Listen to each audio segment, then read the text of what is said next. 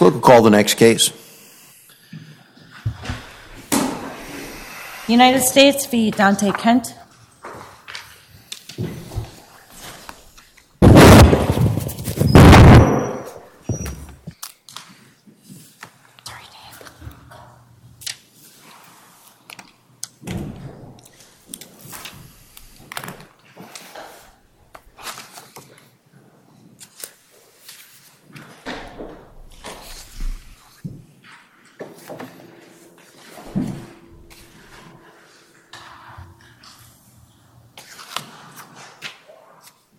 You may proceed, Mr. Hanson. Good morning. May it please the court, Mr. Tremmel. The district court erroneously sentenced Donte Kent as a career offender, predicated on its finding that the Iowa offense of interference with official acts inflicting bodily injury constitutes a crime of violence under the sentencing guidelines. As an alternative basis for affirmance, the government is arguing that the district court erred by finding that a separate Iowa offense is not a crime of violence under the sentencing guidelines, that being second offense domestic abuse assault. I'll start first with the question of interference with official acts inflicting bodily injury. The crime at issue is an aggravated form of the misdemeanor Iowa offense of interference with official acts under Code Section 719.1. The basic crime of interference with official acts occurs when an offender knowingly resists or obstructs someone known to be a peace officer. Now, that crime in and of itself is not a crime of violence. For one, it's a misdemeanor, as I said. But second, it's a crime that can be committed with no force whatsoever, as this court made clear in the case of Lawyer v. City of Council Bluffs, where it found probable cause existed to arrest under Section 719.1, where an offender verbally encouraged someone else to resist an officer's instructions. The trickier question is with respect to the aggravated offense under, at the time of Mr. Kent's predicate conviction, 719.1 subsection 1D, now subsection 1E, and that is the offense that occurs when an offender, in the course of committing the crime of interference with official acts, the, the statutory language is, in doing so inflicts bodily injury other than serious injury. The question for this court is whether that crime involves the requisite degree of force to constitute a crime of violence. Now, the district court relied on a 2010 opinion of this case in the Malloy case, which held that this crime is a crime of violence. Since then, the Supreme Court has decided the Borden case, which held the crimes involving a reckless application of force are not violent. So the question now is whether Malloy has been abrogated by the Borden case. And of course, Mr. Kent's argument is that it has been. Note for the record, it's a different spelling of Malloy. That's why I said the Malloy case. so, as I said in Borden, the Supreme Court held that reckless crimes or crimes that involve a reckless application of force are not violent. So the question is whether 719.1 subsection 1D, now 1E, could be committed through the reckless application of force. And if you were to summarize Mr. Kent's argument altogether, it is that when the statutory term inflicts does not carry a modifier either before or after it, it necessarily encompasses recklessness. In other words, if the term reckless is, if, excuse me, if the term inflicts is in a statute, it could mean reckless infliction of bodily harm or force. The way we know that is if we look at other provisions of the Iowa Code, really only a few pages away from Section 719.1. The best example is the Iowa statute for first degree burglary, that's 713.3 subsection 1C. And that statute says that when an individual commits a burglary and intentionally or recklessly inflicts bodily injury, it becomes a first degree burglary, the most serious form of burglary. And Mr. Kent's argument is that because the Iowa legislature used the term recklessly before inflicts in the burglary statute, that's a recognition that in some instances inflicts can encompass recklessness. Now, the government's response to this in its brief is that, well, the fact that the Iowa legislature used reckless in the burglary statute is an indication that if it intended for it to apply to 719.1, it would have said so. But I read intentionally and recklessly in the burglary statute as limiting, limiting the forms of mens rea that count for first degree burglary to intentional and reckless. And of course, that's not Let's- the. Let's just step back just a moment. And we talk about, you know, active interference is what the Iowa Supreme Court says we need here. And, and that sounds an awful lot uh, like uh, uh, active employment of force to me, as used in Borden, right? Which doesn't answer the reckless question, just tells that there's some force that's in, involved. And then we get to the point is, is, is, is it, uh, can it be uh, committed intentionally? And, and really, my problem as I look at it is just, are the, are really the three, uh, Iowa Intermediate Appellate Court opinions, you know, because they seem to be somewhat at odds, right? Because if you were to look at Dudley, it seems to tell you that that uh, that um, um, there's an intentional directed action, and that sounds like you can't do that recklessly, right? That to me. Uh, then we get to Carey, which seems like it sort of backs off from that, and it talks about. Um, the, that you don't have to prove that they specifically intended the injury, but rather that they intended to engage in the struggle. And that sounds more like that might encompass recklessness, right? And then at the end, you got Jackson, where they kind of come back, and it sounds more like that, that, that the Iowa courts are, are really requiring some intentional act. And so, uh, are there any Iowa cases out there where you can really look at there's been somebody convicted of this aggravated crime when they were really just engaging in the kind of this reckless struggle and it, it that, that it really would apply? The best case Mr. Kent has is Carey, because there is a language in there about how there was a struggle and how, in order to be convicted for interference with official acts inflicting bodily injury, there does not have to be proof of intent to harm the officer. That doesn't directly address the question of recklessness, and I can see that the other two Iowa cases are not helpful to Mr. Kent. But what we have are unpublished Iowa Court of Appeals decisions. Yeah, that's that, that is sort of a problem now, isn't it? Um, well, not for you. I mean, for the government, right? Because they, what precedential value can we really give to these things? Is we're trying to read tea leaves as to whether or not one can actually be convicted under Iowa law uh, recklessly of this uh, of this statute under this statute. Right. And it's Mr. Kent's position that we don't even need to get into the survey of Iowa law to get to the point where he wins on this question. Because there's a line of cases from this court saying if you can establish the realistic probability from the statutory language itself, that's sufficient.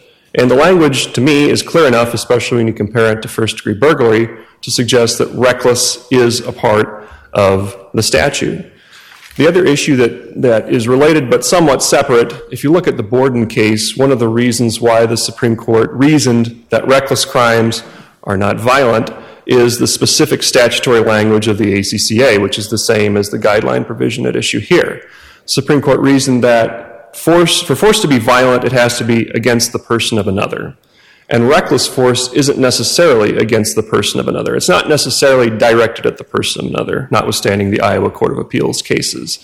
If you look at the plain text again of the subsection at issue, although there is a requirement for the basic crime of interference with official acts that the, the conduct has to be knowingly directed at the officer, there's no requirement that the infliction of bodily injury has to be to the officer. In other words, the innocent bystander issue is, is uh, existent here, where you could have an offender who's knowingly resisting an officer, knowingly obstructing an officer, and in the course of doing that, in doing so, recklessly inflicts bodily harm on a third party bystander. One example would be if uh, the, the defendant was resisting arrest and runs away, and that's a reckless act, obviously, to run away, and runs into an innocent bystander, isn't intending to do so. Now, that would be reckless, and I agree there's no Iowa case on point saying that that is encompassed by the statute, but the plain language would suggest that it is. So there's two reasons there, um, and I, I, also want to point out the Iowa assault statutes. Uh, this is essentially the contra of the government's point with regard to first degree burglary. Our position is if the Iowa uh, legislature had wanted to limit infliction to the intentional infliction of injury in 719.1, it could have been much clearer about that. Because if you look at some of the Iowa assault statutes, you see the language with the intent to inflict a serious injury or with the intent to inflict a bodily injury. Well, just to follow up on that, do you think um, if if a defendant flees from um, arrest, and let's say doesn't in an automobile, drives away at a high rate of speed, reckless driving, crashes into another car and seriously injures somebody. Um, Do you think they could be in- prosecuted under the statute? As a matter of the text, yes, absolutely. But there isn't a case in Iowa, uh, you haven't found a case in Iowa that actually, uh, or, well, let me ask this, would, would, in, would that scenario fit under a different statute, as far as you know? Well, I imagine it, it would fit under some form of evading, evading arrest or per- perhaps a reckless assault as well, but it certainly seems to fit most closely with 719.1, Well, isn't inflicting bodily interference with official acts sort of dressed, uh, directed at evading arrest? Yeah, it can be. It can be applied in that way, and it certainly is. It's certainly applied in the instance where somebody is, is resisting arrest, so it could be applied in the circumstance where someone's evading arrest. The term obstructing is, is interpreted very broadly in the statute, so it can apply in a number of different, different situations. If the court has no more questions about the interference with the official act statute, I'll move quickly to the issue of the uh, second offense, domestic abuse assault, under Code Section 708.2A, subsection 3B. In this instance, we have the benefit of a well reasoned written opinion from the district court in a previous case dealing with the very same statute. And I'd ask the court to essentially affirm what the district court reasoned with respect to this statute. The overall problem with the government's argument comes with divisibility. This court in, so Iowa's assault statutes are very complicated and, and frustrating, I would say, for practitioners, but you have to look first to the general assault statute under Iowa Code Section 708.1 and then look to the second statute that's cited in each case. 708.1, contrary to the government's argument, is indivisible and it's over inclusive because it encompasses the threat of contact that may be insulting or offensive, obviously, contact that does not involve any force. Quigley is binding on this point, has not been superseded by any subsequent decision. So then, like Quigley, you have to move to the second statute and ask whether that adds an element that would suggest that it's a crime of violence. Again, here we're going to 708.2a, subsection 3b. That is essentially a, an aggravating element for someone who has a prior conviction for domestic abuse assault. The government is inviting the court to look to Mr. Kent's written plea of guilty to determine the conduct that was at issue in the second offense and then assign another statutory provision to that. But Judge Williams is right in the free case that you can't do that because 708.2a, subsection 3b, is indivisible as well. And it spells out myriad different means by which the second offense, domestic abuse assault, can become an aggravated misdemeanor. And you can't go to the underlying conduct and can't look to the Shepard documents to figure out what exactly the defendant did. If the court has no further questions, I'd reserve the remainder of my time for rebuttal. You may. Thank you. Mr. Tremmel, when you're ready.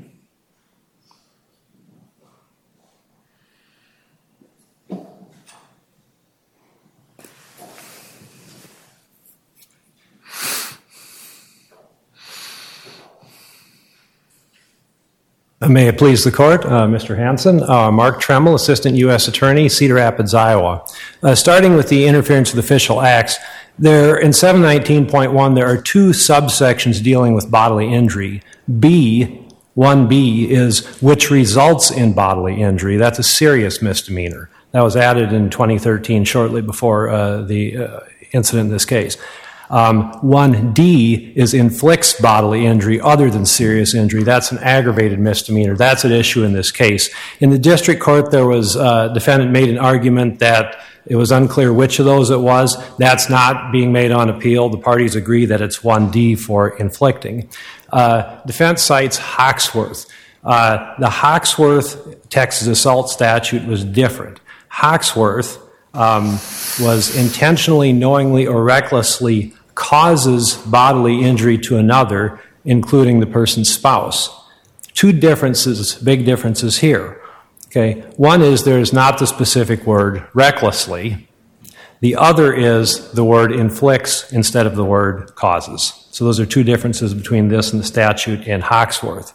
Um, as the Malloy court said, um, inflict requires uh, aggressive action. That is consistent with the Iowa case law. Um, as the, the court has noted, there are uh, some differences between the three unpublished opinions. The Jackson opinion, the last of those, talked about intentional action directed at the officer. Um, not an innocent bystander, directed at the officer and directly causing an injury. Um, Dudley is pretty similar to that, um, um, although Jackson adds to that and says not, not proximately, directly causing an injury.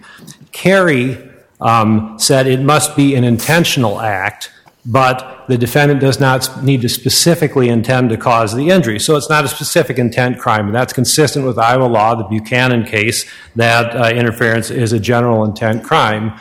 But um, I would say this as well. In Carey, there was a quotation from the district court. And the district court said an intentional act was the causative factor kind of dealing with this um, intent issue.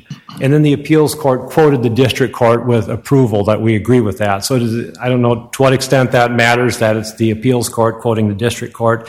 There is some inconsistency in the language, but um, two out of the three uh, cases. Um, intentional, directed, and directly caused the injury. And that's consistent with Malloy.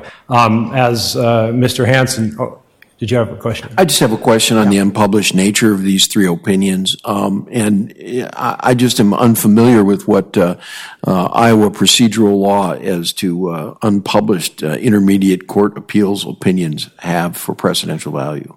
Well, they don't have precedential, uh, so they're persuasive. And so we, Just none at all. Yeah, so, yeah, that's, that's correct, Your Honor. So we, we look, we look at them to see how courts have addressed these issues under certain scenarios. Sometimes they've addressed this aspect of a defense argument, other times they haven't. But uh, it's tough to look at any one of those and obviously get a definitive answer on uh, what Iowa law is. Uh, uh as counsel noted, I mean, our argument on the burglary is the legislature can specifically choose that in a burglary to uh, for the first degree burglary to include a recklessness requirement. That doesn't mean that inflict means reckless when it uh, does not include it, and I think that's too much to infer from uh, one statute. So uh, we think Malloy is consistent with Iowa law. It's consistent with the idea that inflicts in 1D is uh, more specific than results in 1B.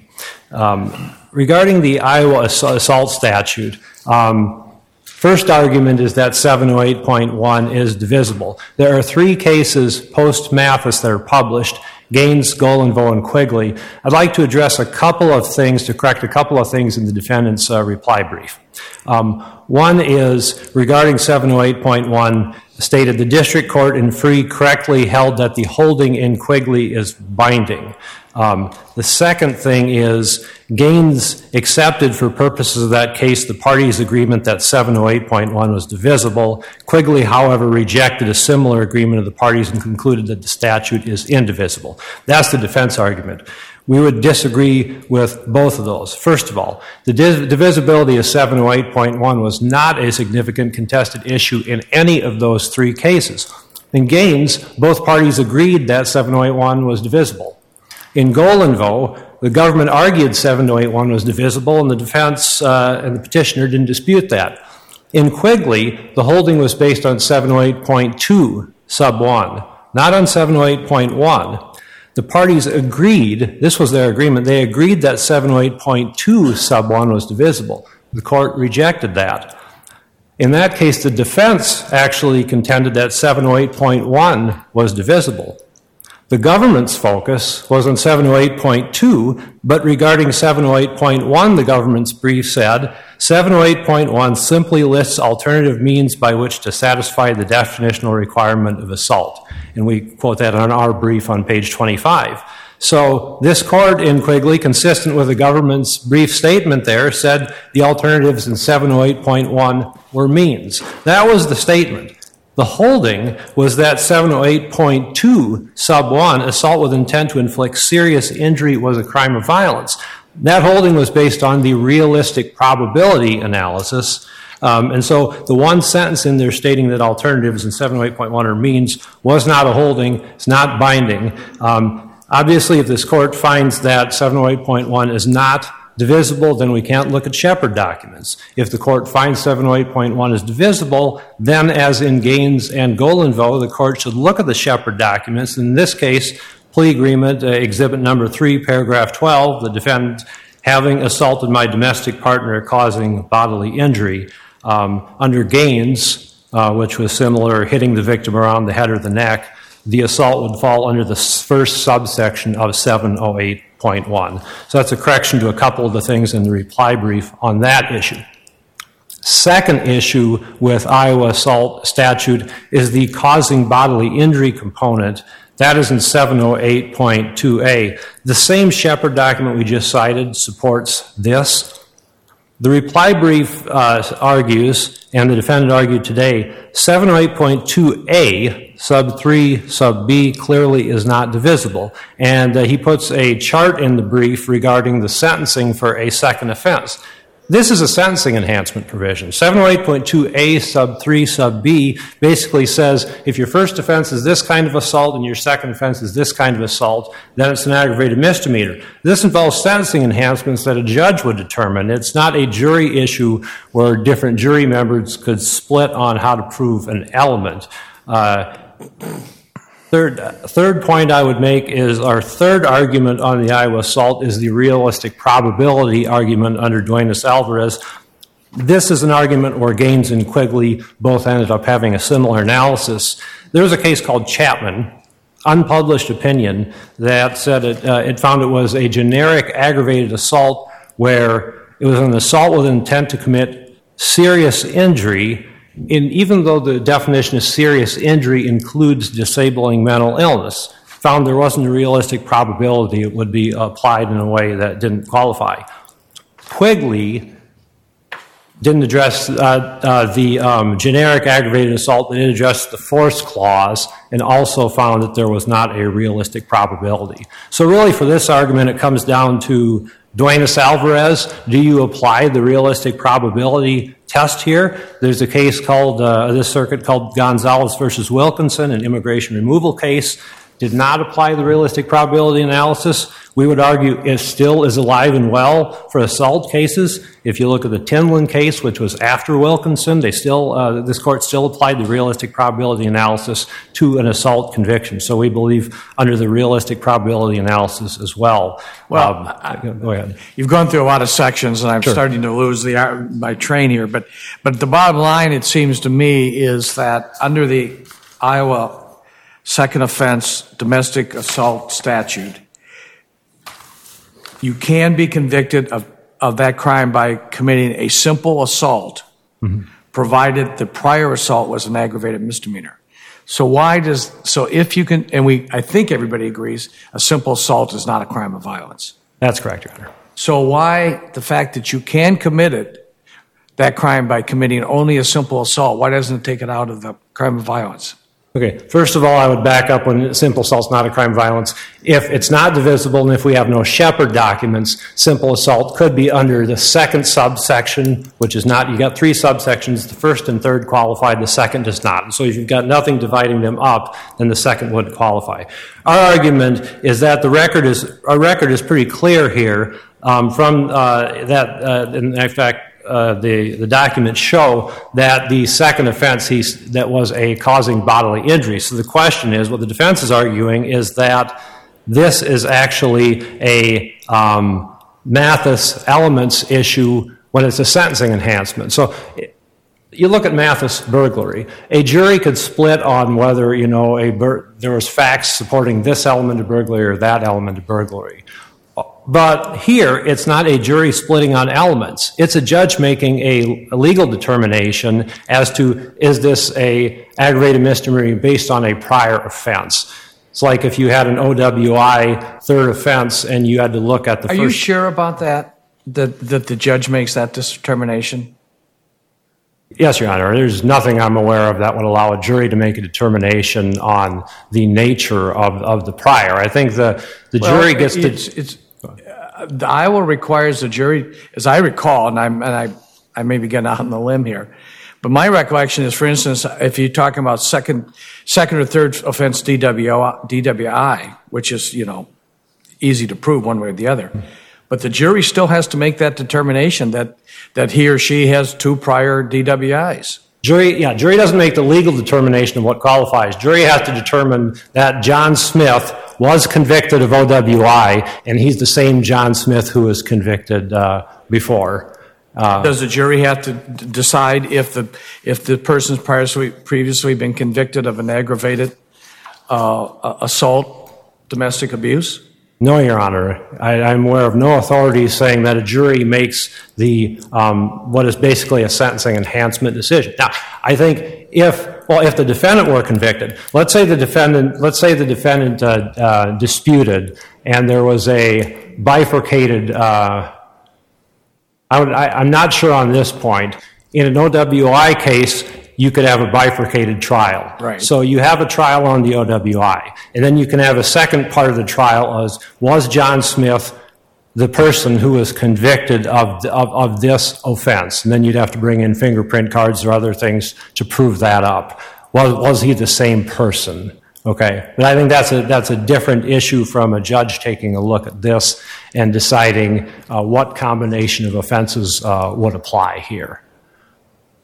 But I, Your Honor, I don't, uh, I'm not aware of any cases at all addressing that specific issue. If there are no other questions, uh, we would ask that the district court be affirmed. Thank you.